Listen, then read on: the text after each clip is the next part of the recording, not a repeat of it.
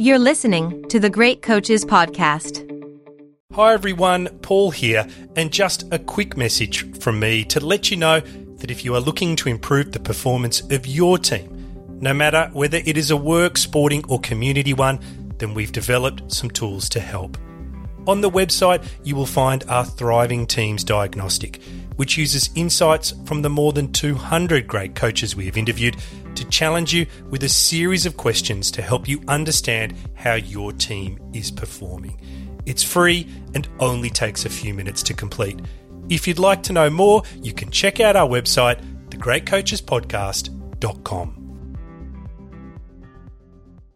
Ready to pop the question? The jewelers at BlueNile.com have got sparkle down to a science with beautiful lab grown diamonds worthy of your most brilliant moments. Their lab grown diamonds are independently graded and guaranteed identical to natural diamonds, and they're ready to ship to your door. Go to BlueNile.com and use promo code LISTEN to get $50 off your purchase of $500 or more. That's code LISTEN at BlueNile.com for $50 off. BlueNile.com code LISTEN. Hiring for your small business? If you're not looking for professionals on LinkedIn, you're looking in the wrong place. That's like looking for your car keys in a fish tank. LinkedIn helps you hire professionals you can't find anywhere else, even those who aren't actively searching for a new job but might be open to the perfect role. In a given month, over 70% of LinkedIn users don't even visit other leading job sites. So start looking in the right place. With LinkedIn, you can hire professionals like a professional. Post your free job on linkedin.com slash people today. Welcome to the Great Coaches Podcast. To me, being perfect is not about that scoreboard out there. This is a chance of a lifetime. When you can understand the person, you can then work towards a common goal. We are all on the same team. Know your role and do it to the best of your ability. Focus on the fundamentals. We've gone over time and time again. Your defense has got to be better. Leave no doubt tonight. Great moments are born from great opportunity. Hello, and welcome to the Great Coaches Podcast, where we believe that there is no algorithm for leadership, and so we interview great sports coaches from around the world to try and find ideas to help all of us be better leaders. Our great coach on this episode is Noel Donaldson. Noel is a rowing coach. He was a coxswain and competed at the 1979 World Championships and then transitioned into coaching in 1980. In 1990, he began coaching Australia's Oarsome Foursome, who won Olympic golds in 1992 and 1996, as well as five World Championships. In 2013, he became the coach of the New Zealand team of Hamish Bond and Eric Murray, and also managed to coach them to back to back Olympic gold medals. The fact that he has coached two separate crews to back to back gold medals puts him in very rarefied air. In fact, he is a serial winning coach whose wisdom transcends sport. And some of the key highlights from our interview were the importance of treating each new campaign as something separate from the last one, and setting goals that are appropriate for that team in that moment, not simply reflecting on the past to set future expectations. How the Oarsome Foursome would go about debriefing after a performance, and importantly, how they had the ability to switch on and off, which is something that Noel thinks is lacking a little with today's athletes. And he's learning as he has matured as a coach that winning at all costs can cause mental health challenges that end up meaning that winning is only temporary. It's a great interview, and I hope you enjoyed as much as we did. And just before we go to the interview, if you like what we do here on the podcast, then head over to our website, thegreatcoachespodcast.com. There you will find loads of exclusive audio and video content that you can download and share with your teams, friends, and family to bring a different context to the challenges that they might be facing. And now, please enjoy our interview with Noel Donaldson. You're listening to the Great Coaches Podcast. Noel Donaldson, good morning and welcome to the Great Coaches Podcast. Good morning to you, Paul. Happy to have you here, Nolan. something easy to get us going. Could you tell us where you are in the world, perhaps what time it is, and what you've so what you've done so far today? Well, uh, I'm not long out of bed. It's Thursday morning, um, the 4th of May, I think it is here, um, which is normally a slower morning, uh, a bit of regeneration for athletes. So they start at 9 a.m.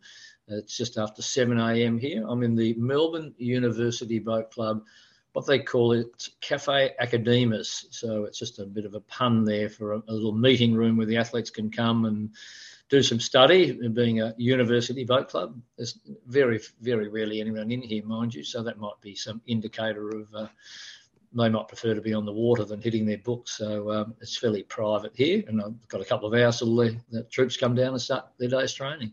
Well, thank you for spending those couple of hours with us talking about rowing, the Olympics, gold medals, and I guess all things leadership. And I, I want to start, Noel, by just asking you about some of the great coaches you've either worked with or seen close up.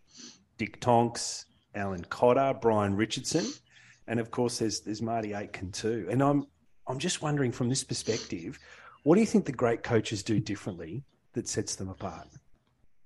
I think the first thing is sort of from a personality point of view, you know, we're all different. You know, I think if someone said, describe Dick Tonks, you know, you'd say, well, give me 10 minutes, you know, and I'll tell you about someone who doesn't fit in the, the box of the people who you meet, you know, most of the days, you know, and I think that's pretty true for most of them. And um, it's easy to criticize ourselves, um, to say that this is some funny mannerisms that you might notice by a, a particular person like that. But I think in one sense, you actually have to have it, you know, I'm sure people, if they ask the same question about me, you know, they say that I'm a just uh, you know short, loudmouth ex coxswain who thinks he knows it all. You know, people would wax lyrical about about what your personality is, but I think if you if you're not strong in yourself, um, and that doesn't mean you have to be verbose like I am, but if you if, you sit a bit quietly in the background, I, I think that's less uh, influence you might have on on certainly the top end people, you know, who are who are looking for the, the as you use the word leadership before, who are looking for your leadership and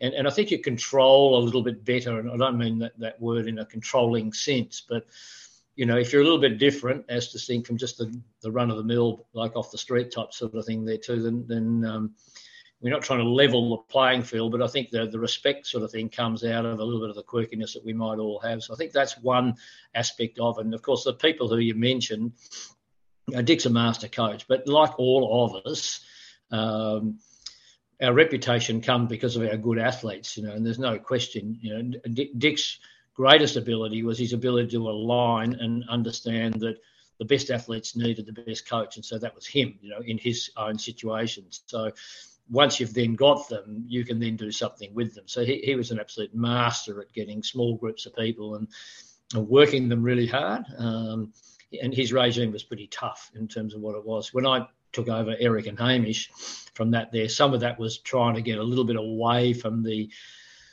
oppressiveness of what he thought you needed, you know, that just that absolute discipline to the regularity and how hard training needed to be if you were going to get to the top. So he taught them some wonderful lessons, but they weren't going to probably survive in that regime for the rest of their careers type sort of scenario. So that's one reason why, you know, I was involved with them. Others there you mentioned, Alan Cotter, who's a great mate. Alan and I coxed against one another. He coxed New Zealand and I coxed Australia. So he was my boss. He was a coach, you know, a good coach in his own right. But um, uh, he was he was a good leader, but he was tough. You know, he had a nickname of Mr. No No. You know, so you went to him and asked a question, and you knew the answer would probably be no. So you did a lot of homework before you went there if you wanted to progress something. And I saw that because we were contemporaries, is great leadership from my point of view because it was really clear. You know, you, there's no yes, maybes, buts, or anything like that there too. So, you know, we work really well together, and we're we're, we're great mates today. He's coming over to watch the All Blacks in a couple of months' time, and we'll catch up and and that sort of thing. Uh, Brian Richardson, you know, Richard and I, we were in the same boat together. I was coxswain, he was uh, he was the stroke of the boat, so we sat face to face in state and international campaigns. So you know, you have a respect about the human being right from the very beginning. And, and he had an uncanny knack and sense of feel with crews as well, and was very much sort of his way. And he was fairly quiet um, from what he actually did, but he he he was hugely respected because he was an you know, like a 15 year international type athlete, you know, so he'd done all the hard yards and he was a solid sort of citizen, you know, and so therefore he, he commanded great respect from from his athletes and he was a very artful type coach in terms of the boat and in terms of what he did. So some real differences in um, in in people there. You know, worked with Tim McLaren. You know, we started our, our campaigns together, and he's ended up in the states. You know, and he he sort of had his, his sort of own unique way and and uh, great teacher of young athletes. You know, he was a phys ed teacher as I was there too, and you know he would teach them manners, behaviours, and those sort of things. There, if you want to get into this game, you've got to act and behave a certain way. So he was a master at that, let alone his his, his coaching skills. Um, uh, Reinhold Batschi was one of my early mentors. You know, Reinhold showed people how tough you could actually be. Um, and, and, he was quite old school by today's standards, but it certainly worked for him and it worked for me as well too when I was actually coming through because he bollocks me a few times about what I was or wasn't actually doing, and and that was good at the time. You know, um, it's harder to do that sort of stuff to, in today's time, but he was really influential sort of for me from that beginning, and, and it was also showing you the way through. And you use an example through through the mire of uh, administration and the like. You know, he just took no prisoners. You know, he just just barreled through and said, "This is what we need, and this is what we're going to get." You know, um, so I was a little mini me in that regard there too, trying to. Um, you know, get your way in the early, and today it's a lot more professional and those sort of things. But it was a good start, sort of, for me to be around people like that and great mentors. And out of the sport, David Parkin, I did my internship for sports science with him. Um, then we worked a bit together. He asked me to run a, a, a course within his sports coaching and administration course. So, you know, master AFL coach as well too. So I, have been lucky. You know, I've sort of rubbed shoulders with all those sort of guys there, and they've taught me, um, you know, huge things. And I'm hoping there's a few that I might have helped along the way. You know, which is a really important thing there too, where they might look back and say, "Well, I helped them," you know, for some of the same reasons. Talk a little bit about looking backwards, but we're going to hold it for a bit later in the interview if we if we can, Noel. But I want you were talking about the differences in those great coaches that you've you've experienced, and I want to pick up this theme of differences because you've taken crews to seven Olympics, and I'm just wondering how you've seen the focus on winning change over that time. Yeah, it, it is. It's. I mean, uh, what's the uh, sports commission's new win well? You know, so um, you, you, it was a bit more win at all costs in, in, the early days, and now you know people are talking about mental health and the damage caused by the win at all costs type uh, attitude, um, and, and, and, I think that's reasonably contemporary. I think there's um, a purpose for it. You know, we I suppose if you put a bit of a, a, a, joke towards it, win well. We probably prefer to win well by two lengths rather than one length. You know, that's what you could redefine winning well um, by winning by more.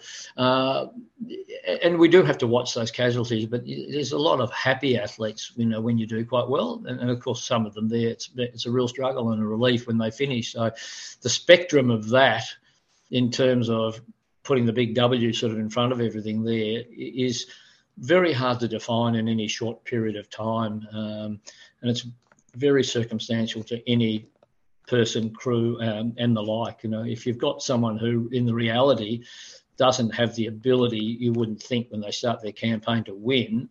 Not that you're not going out there after it, but you have to be, you have to lead them in a realistic way forward. Otherwise, you know, there can be a lot of collateral damage to trying to aim too high and the like. But if you've got people who are multiple world champions, well, they don't want to to lose. And there's one quote, and you've been very good at picking up my old quotes. I said it after 96. Um, they said, "What's better than this?" You know, winning, winning twice or something. I said, "Winning three times." You know, so you that was like a throwaway comment, but you know, you never you never get shy of it. And then you know, coaching Eric and Hamish in New Zealand, there, you know, they we were on a journey together. Uh, you know, you know, ended up being 69 in that boat class, and a couple of others in a Cox pair. You know, so they, they, didn't go. They didn't go out to come second from in any race they comp- competed in too. So it's, it's, how you define that and who you're defining it with, which is a pr- pretty important thing.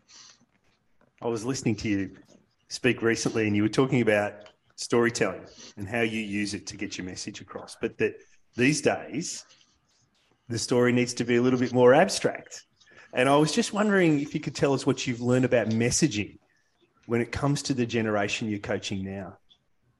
Well, I, I think, Joe, uh, again, um, your probing questions get me on my verbose um, uh, line of thinking. But um, I had some really good learnings towards the end of uh, being in New Zealand and before I came back to Australia. And that, that was about, that was based a lot on perhaps mistakes in terms of athlete management um, by not being contemporary enough and moving and reading the play, you know, utilizing sort of your old skills. And this is how they behave, I behave, and we just we just career on, and then you realise, you know, that that's not necessarily how to go. So then you think, well, if you're going to survive in the industry, then you need to bring yourself up to speed in terms of the athletes. It's all about them. That's that's the important thing. So if athletes are different, for want of a better word, today than what they were 20 or 30 years ago, then what is the difference? You know, you can easily say they're different. By what? You can blame social media. You can you can put a spin on it how you like, but their learning skills. And, and if we study back when I went to uni, you front up every day, and you went to lectures, and now it's all online. There's a, there, there's significant changes in people's learning. Uh, methodologies, and therefore we need to understand that and move with it. So I've tried to sort of listen, read, learn you know, from other people about how to do it. And certainly that concept of abstract is really important. They're very visual learners, you know, so you don't tell so much, you know, you give them something to actually see and understand it. And then they go on their learning journey and try and make sure that there's some understanding. And you think they're going a little bit the wrong way, you try and tap them and, and bring them back to where it needs to be or give them some references to, to go and research. So there's a lot of differences from just, you know, telling them what they need to do to now being part of their learning journey. So uh, the abstract aspect of it, I think, is really, really important. You know, you know, and sometimes you know you'll even not joke, but you say, see that picture on the wall there, you know, it might be some buildings, whatever. It's not really about buildings, is it? What is it, you know? And let their mind run, you know, into, well, it's actually horses in a field. And you're going, oh, is it? Or, or, just try to take them into their own space, you know, about that sort of side of things. And so telling stories you, you probably got to be careful the story's not about you, but it's about activities that have happened before that they can feel that they can relate to. You know, people they know or or, or, or, an event that they they're going to that someone else has been to previously, or, or some sort of scenario where the story is really strong. And I'm working with um, uh, Sports Commission University of Queensland in a mental performance coaching program at the moment, and that's a big part um, about us being mentors to younger coaches coming through. You know, it's the ability to tell the story and to have it relatable so that people can understand, well, what's the messaging that you're trying to give within the story. So um, you've probably got to be careful you don't story tell all day, but uh, I, I find myself doing it far more now. And because I'm being a bit more schooled into that line of learning, um, that I, I think it's a really powerful tool and, and fun. It's fun to get some sort of um, enjoyable experiences across and what the purpose and meaning of it all was.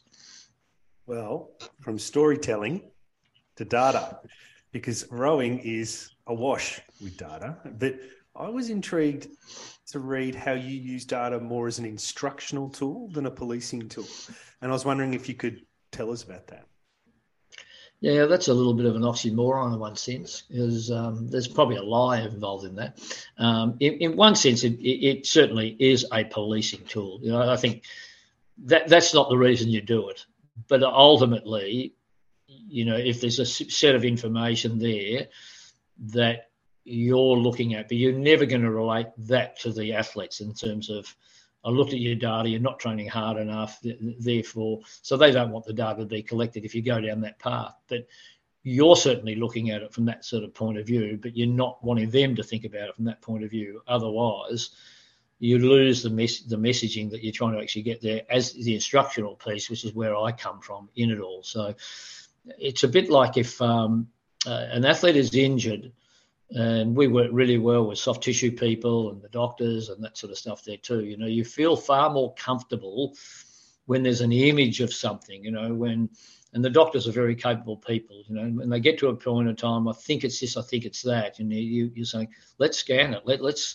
let's get the hard data, you know, so let's put the wires on the boat, let's let's get the GPS out, let's let's not muck around here, so we can actually have some real data. Um, but it, it, it can't be lost then too in terms of the artful use of that there too, you know, that yes, it might say this, I've seen that before, we've done this to try and rectify it before. Is that relevant in this day and age or this particular crew or person as well too? And, and that's where you're bouncing between the really important need for data and the ability for you to say well that person rows too short or they don't row hard enough whatever it is but then your mind has got to go to well how do i fix that? And um, yeah so I, when, when you say it's not a policing tool, it's not for them, but it is in my mind in terms of saying, well, that's not, that's not good enough but I'm not going to go and tell them it's not good enough. I'm going to try and work ways to make them improve upon that. So, yeah, sometimes when we when we um, get interviewed or or whatever, we don't get the right depth and necessarily um, the or the explanation about how we might use data and for what particular purpose. No, I think it's a great answer, and I think it will resonate with a lot of people listening. You know that the numbers are one thing, but the interpretation and communication of them is another thing. So I think it's it's a it's a very applicable answer to all of us. Yeah. But I wanted to talk about flexibility. You're in, you're an advocate of building flexibility into training so that it doesn't become too singular and focused and monotonous and so forth. But could you tell us why variety is such an important part of your philosophy? Well, I, I come from a physical education background, so the very first unit I studied in uh, in phys ed was sociology, the sociology of sport, and I can still remember my lecturer Rob Sands.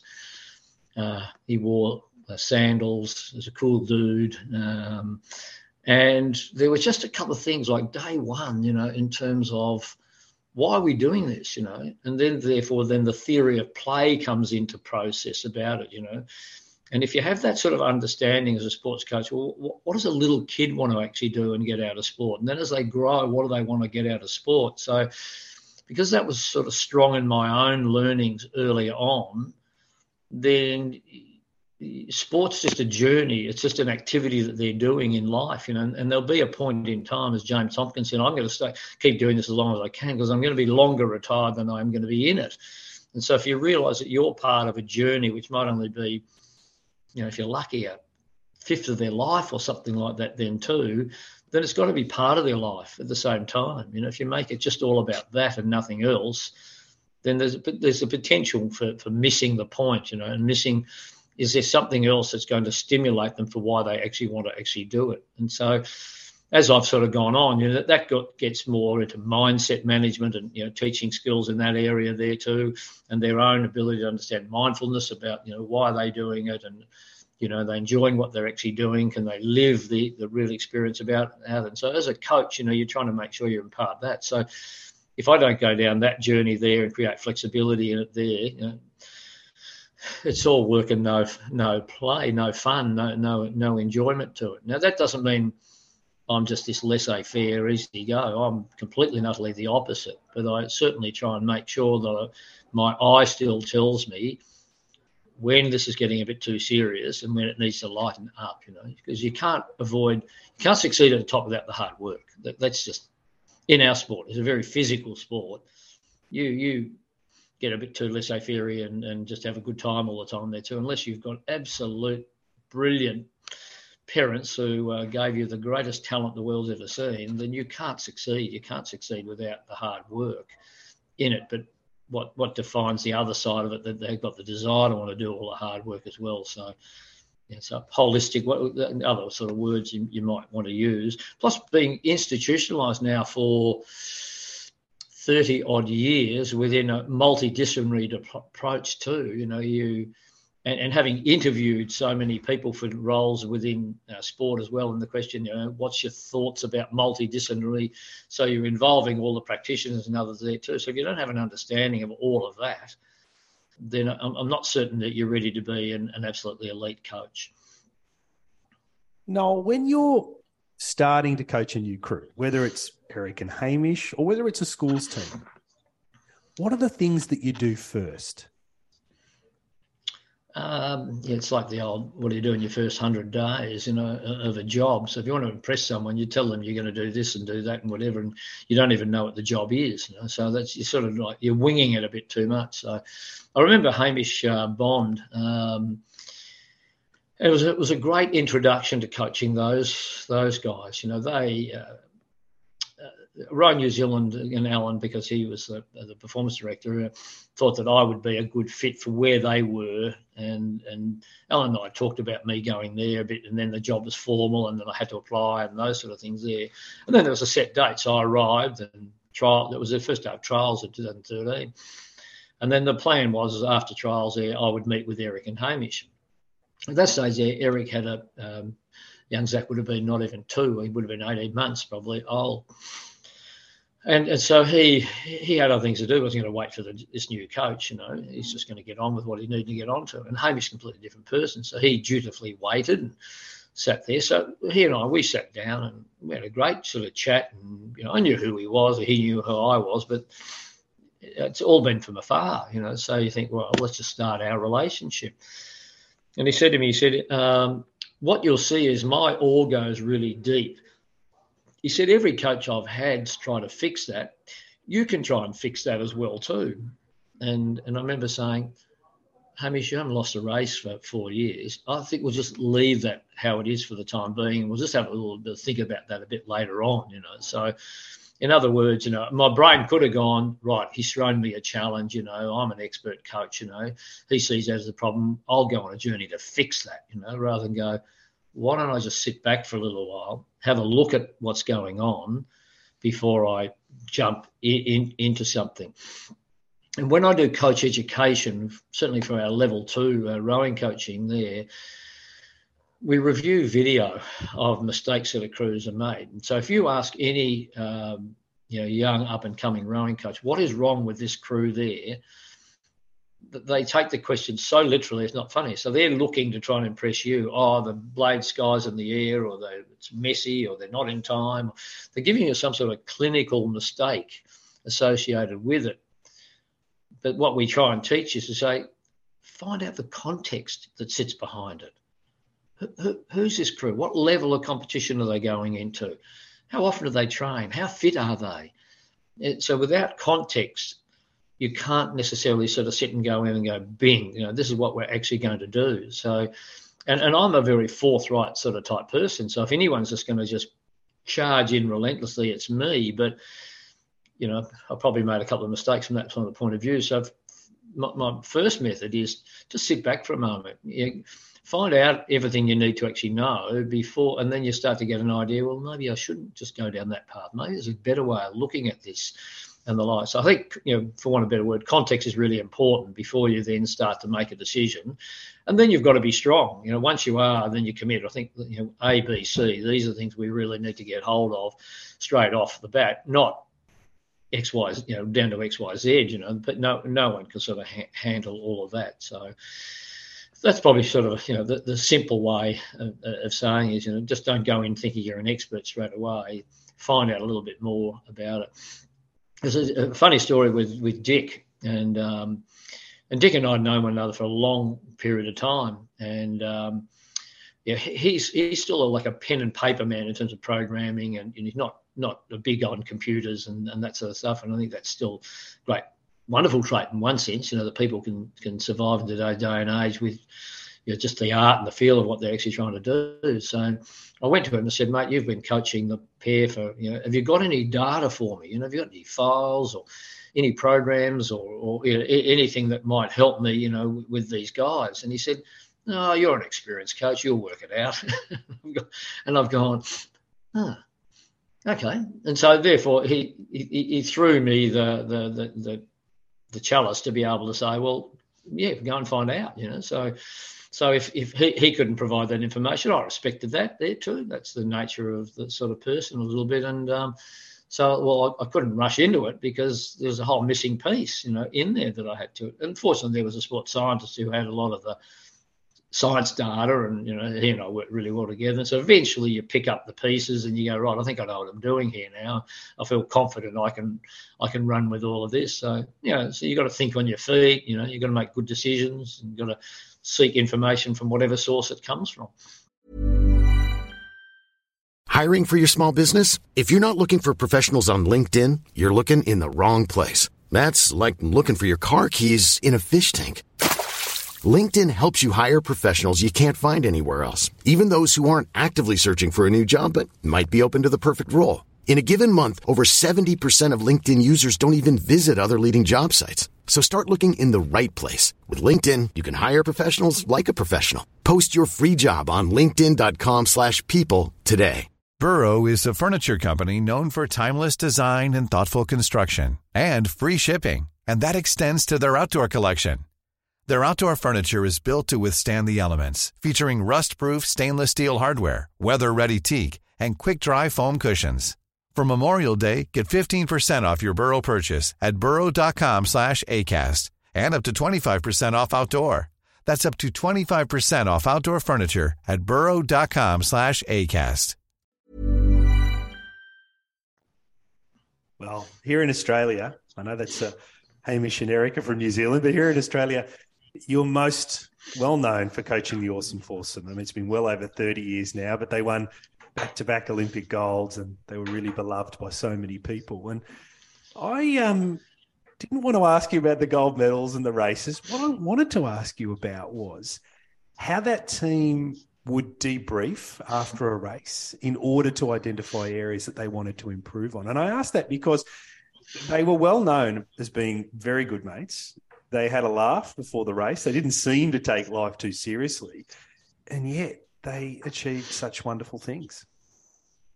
Yeah, um, I, I, think they have the same trait as most really elite athletes do in terms of being very good and honest in the debriefing phase. So the laconicness and all of that, that was a little bit of a game as well. It's part of their general nature. But to think that you'd be throwing a frisbee or kicking an Australian rules football around in the middle of a rowing boat park, you know, um, that set them aside in one sense. And they're winning races. So all of a sudden, it's all the eyes are on them. And there's those cool dudes. And some of them are blonde haired and they knew they liked surfing and those sort of things. So we that was a bit of playoff on all of that. But it was also to keep them leveled and re- relaxing and enjoying the sport and everything as well. But certainly after performances, particularly if it hadn't gone quite as well as what you wanted to, their honesty and and going straight to the point in the debriefing was really really important from from that perspective. You know, so if there was a subpar performance, it was, it was let's let's attack not not attack the the performance, but let's just go straight to the root of what the problem actually is. We didn't do this, you know, so therefore,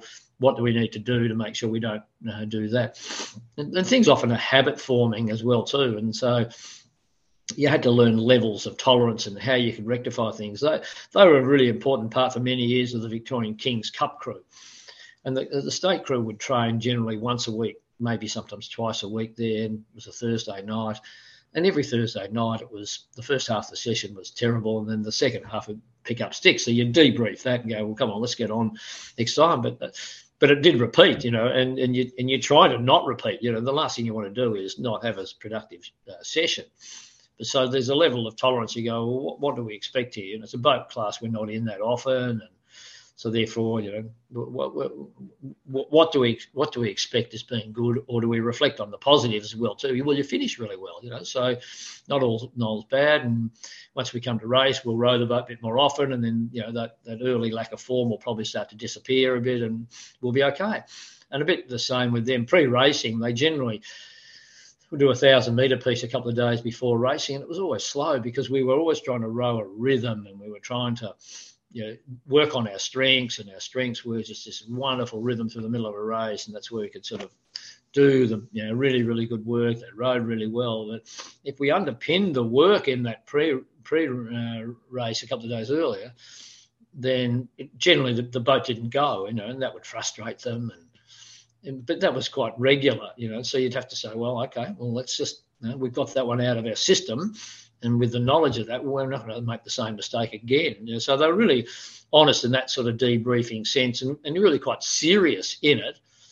before then there'd be like a switch, you know, and the switch would be right. We're now going back to our a personalities, which is cool dudes and having a good time. So, so that was it made made the job of a coach quite actually easy because you weren't trying to rein in a bunch of sort of like happy-go-lucky sort of fellows type thing there too that you couldn't get them serious about their performance. They just had this wonderful ability to switch on, switch off. Um, that I think a lot of young athletes today still struggle a, a little bit with too. And so, um, yeah, and, and, again, that was part of their their nature, you know, and they were super talented, but they worked hard, hard enough, um, and therefore being honest about what you needed to do. And and there were you know stories in the book and those sort of things, as it would be with Hamish and Eric there too, where every now and again you really had to address something. So therefore, you know, it got very serious on a few occasions, which was just like readdressing what you're there for, what you're doing, what you're not doing,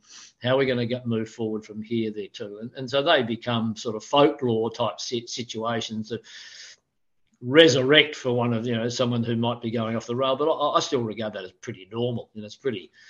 I don't think you can survive year in year out and everything is roses all the time. You know, you've got to expect to fall over every now and again, and then it's how you and how strongly you get yourself up and get yourself going again. Did they have any words or phrases that they would use when they wanted to really highlight something and make it serious? Yeah, I mean that's a long time ago, so and um, I, I, suffer from Alzheimer's disease. You see, so trying to remember all of those sort of things there. Um, I mean, we depending on who sat in what seat within the boat, you know, the people when the actual rowing was taking place itself, the guys were really, really good at calling, particularly Mike McKay when he sat in the in the two seat. You know, he he was more able to read the play even better than he could even deliver himself. You know, he was actually an absolute master at it from that sort of point of view. James Tomkins had those keys at a different stage, and he had a, a different way of going about doing it. But he had huge respect within the crew, so he would be less verbose. He wouldn't be reading the play quite so much, you know. Um, just a little bit of difference in their personality, but you, you, you, needed to let them be themselves, but you know know who had what responsibility at what stage in, in certainly things that they would call in training and within races that they knew were sort of buttons. If you push that button, things go well. You know, so. Um, I, I, can't remember exactly every word and phrase, but I can remember the process, you know, quite well. So, Noel, when you finished in Australia and you were appointed to your new role with Rowing New Zealand, your new boss, Alan Cotter, who you spoke about earlier, he said, We were looking for someone who had achieved results as a head coach in sweep oar boats, had worked successfully in a high performance program, had the ability to develop, lead, maintain a strong team culture.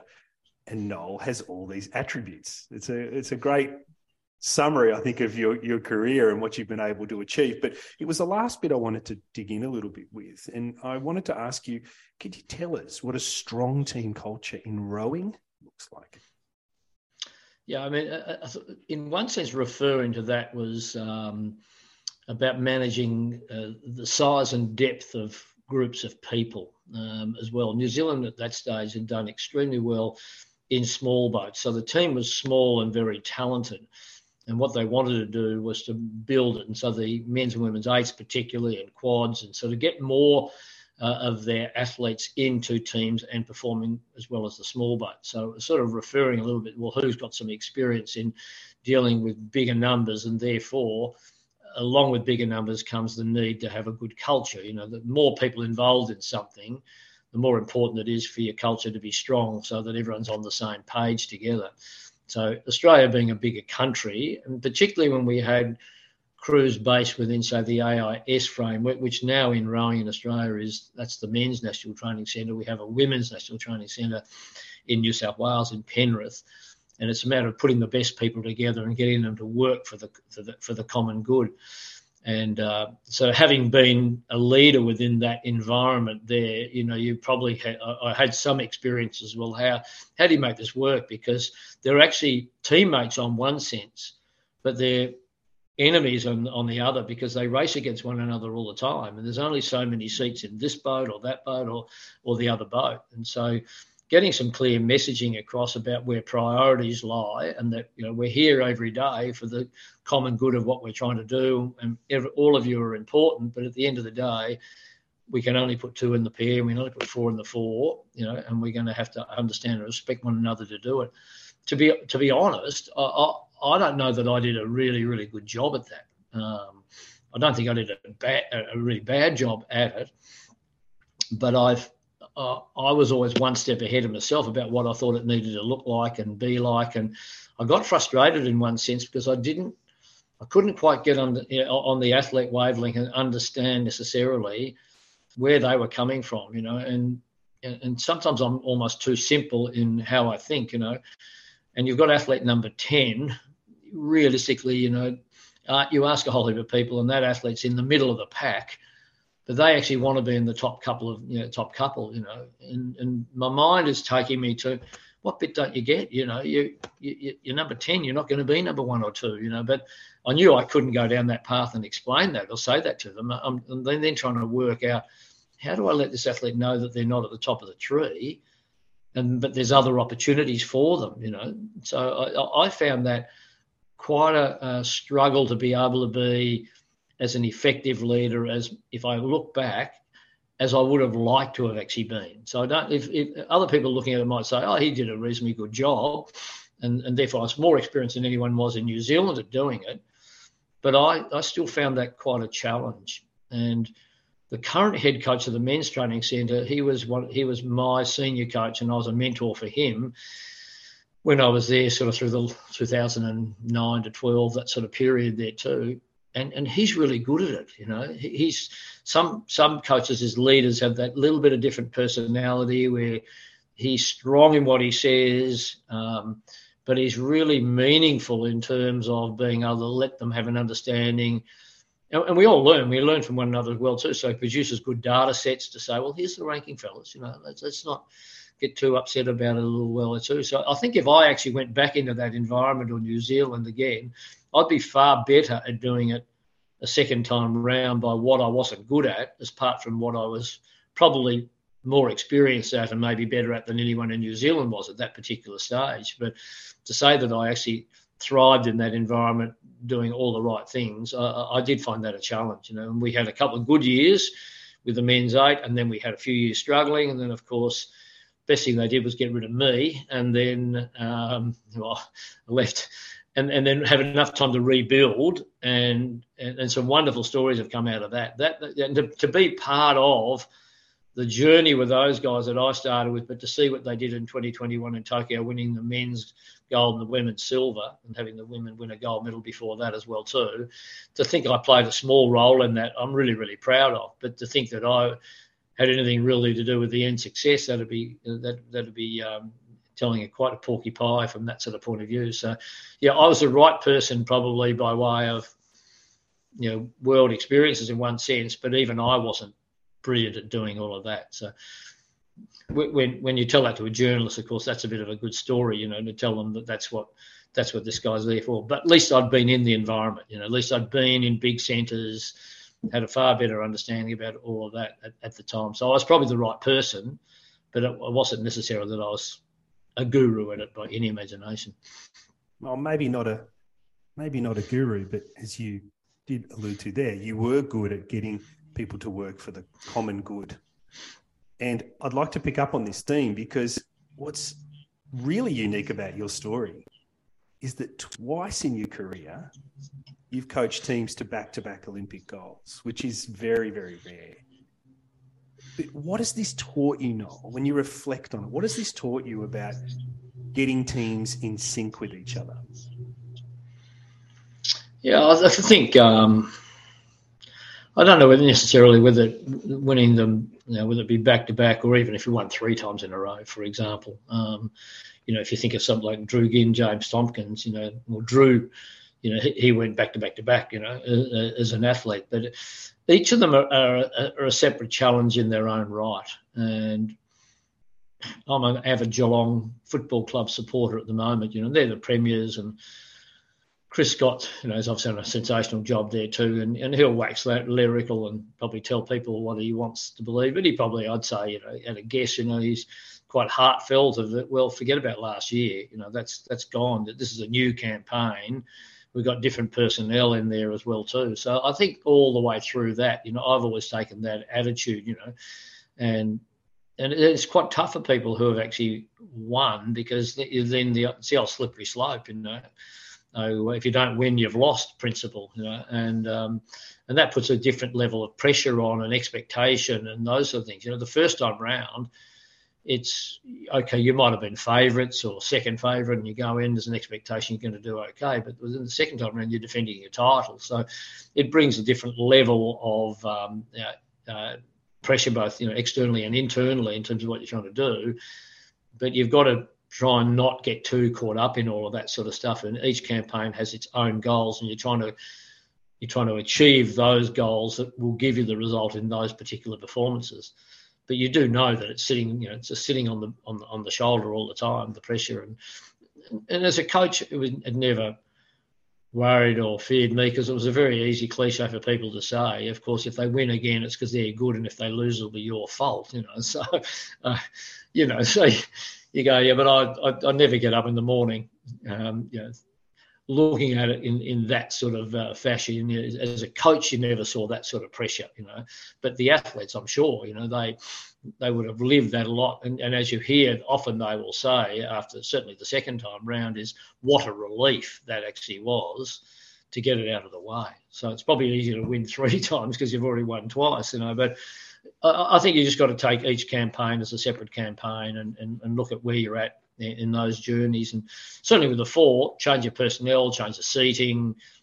That in itself is is is enough stimulus to sort of come at things a little bit different way, and, and different personalities. So you know, if you thought you were just going to try and rub a stamp, that's I don't I don't think you know that that's unlikely. It might be if you're an individual, an individual sport, and if you can run 10 seconds, you, you, know, that'll get you to win and you do it again. Well, that, that might be a little bit different. Not, not in our sport where there's so many moving parts.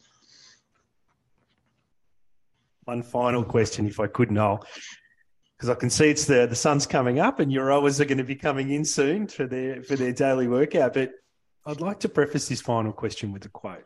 And it's actually from you. And you say, that's my motivation. It isn't about me. I have this inherent desire to want to make younger people better at what they're actually doing and provide an opportunity for them.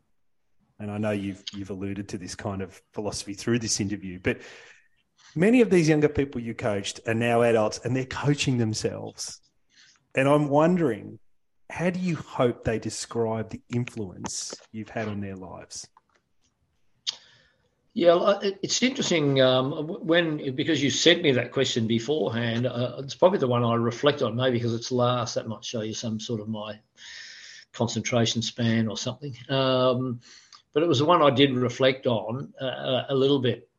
I think when you've been through the, a journey with athletes like that and you've shared so many experiences, then they're trying to get on a similar sort of journey and replicate, you know, in their way, sort of what coaching practice is I'm, I'm not certain necessarily you would expect them to come to you and say, "You've taught me so many lessons. I will now be able to impart, you know, the knowledge of those lessons on other people." I would see them as being more seamless. You know, if I've done a good job, it's seamless. You know that they wouldn't have reflected on.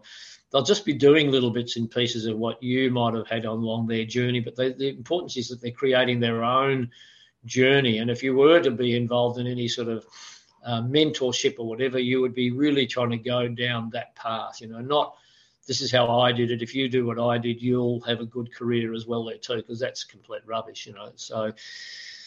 I would certainly be thinking about it there too. And, and if you've taught them enough, you don't, I don't think you need to reflect on it.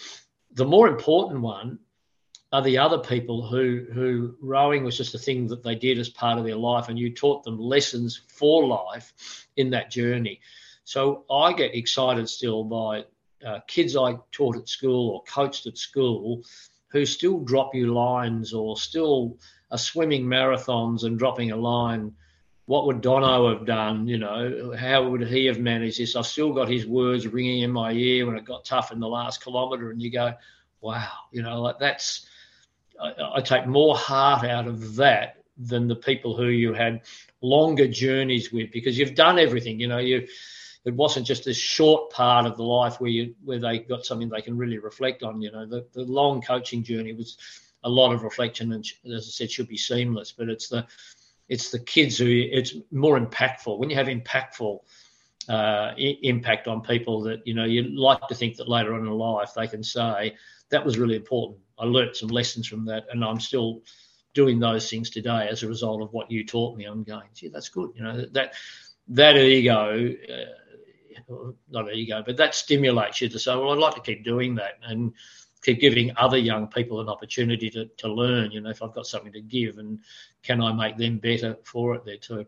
Because uh, uh some people externally would probably say my ego's off the charts, but um, uh, but I, I don't think that's any motivation for why I, I, get up or you know any honor or glory or anything in the whole thing.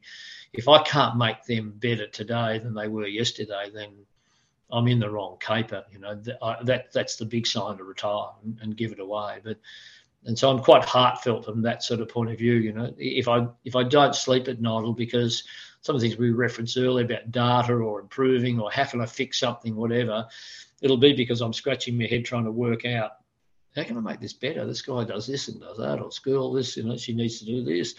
How, how can I, how can I get part of that journey to be able to make that person better? You know, so when that fire goes out, well, that's game over. You know, give it away, read the paper, go fishing. I don't think that fire ever goes out with great coaches, Noel. But let's let's see. It's been fantastic to spend uh, an hour with you this morning. It's uh, it's been a great uh, rec- time to recollect for me from all those great mem- mem- moments that the Oarsome Foursome gave us. So thanks very much for your time, and I wish you all the best for the season ahead. Thank you, Paul, and keep up your good work uh, telling these stories. I, um, you might expect a call at some stage from Bill Davern, who he- heads up the um, coaching unit at the AIS. Um, he knows of you and of your podcast. Um, and I ran into him just just out of chance actually last night, and we've been sort of colleagues and mates for thirty odd years too. And I reference I was doing this this morning there too. So there's people out there that uh, would you know, maybe like to get on that bandwagon of yours at the same time there too, and get get some good stories told. There's plenty of room on the bandwagon. I'll follow up with you on him later on. Yeah, thanks, yeah. thanks, Noel. Righto, Paul. See you, mate. Hi, everyone. You have been listening to the great coach, Noel Donaldson. I hope you got a lot out of Noel's self reflective and insightful style and a few ideas that you can bring back to your own dinner table, locker room, or work table for discussion. When I listened back, some of the other key highlights for me were Noel's view on the importance of taking time to understand the context when you take over new teams and not rushing in with all the answers.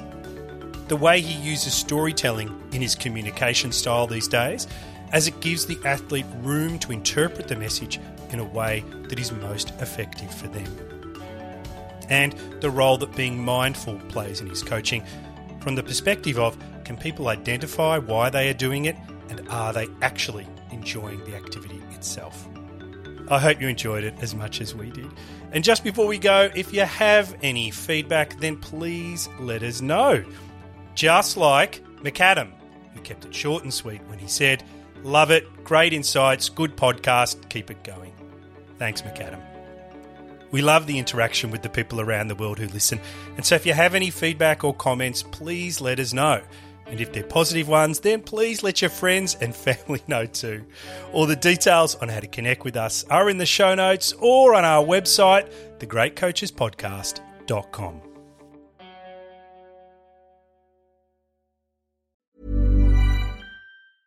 Even when we're on a budget, we still deserve nice things.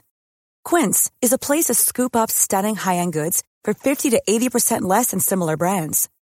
They have buttery soft cashmere sweaters starting at $50, luxurious Italian leather bags, and so much more. Plus, Quince only works with factories that use safe, ethical, and responsible manufacturing. Get the high-end goods you'll love without the high price tag with Quince.